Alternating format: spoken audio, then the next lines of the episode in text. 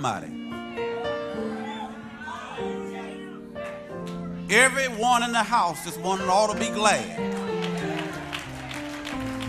Because the Lord woke you up this morning. I don't know about you, but He brought me from a mighty long way.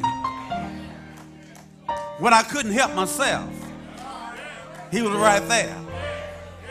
And I'm glad about it. Some of us here this morning have gone through a week of storms. But I've got good news for you today. Jesus is on board. He's all right today. He's all right today. And you ought to just praise him because he woke you up this morning. He didn't have to do it, but he did. You know, we have not been all that we should have been. But because of his grace and because of his mercy, he has allowed us one more day. And I thank him that he allowed me to be here on today. God is mighty good today. I am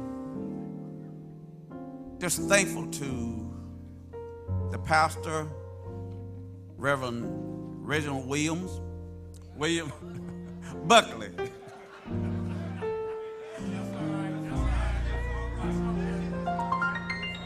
Actually, I had one of my classmates on my mind who passed away a few days ago. But we're thankful to Reverend Buckley, who allowed me this opportunity. He didn't have to do it, but I'm glad about it. And to Sister First Lady Buckley, to the my fellow yokemen, yoke persons of the gospel, and to a very special guest, Reverend Dr. George W. Tyler, who came to support this pastor this morning. Longtime friend and supporter. To the officers and to the choir, to the musician, and to all of you who make up this assembly. Last but not least, to my, my shun, sunshine. To my sunshine. Raise your hand, sunshine.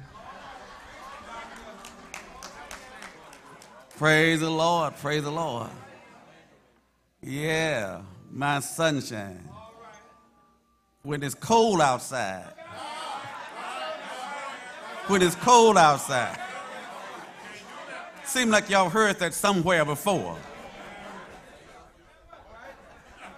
And, and, and when it's cloud outside, I, you know, I've got sunshine.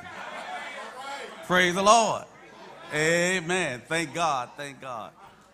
To all of my brothers and sisters who make up this assembly today, we greet you in the mighty matchless name of our Lord and Savior, Jesus Christ.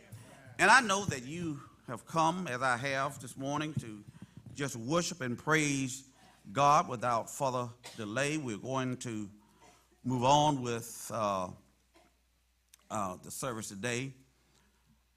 If you would note, Mark, the fourth chapter, the 35th through the 41st verse. Mark, the fourth chapter, the 35th through the 41st verse. And you will find these words recorded and the same day when the even was come, he said unto them, Let us pass over unto the other side. And when they had sent away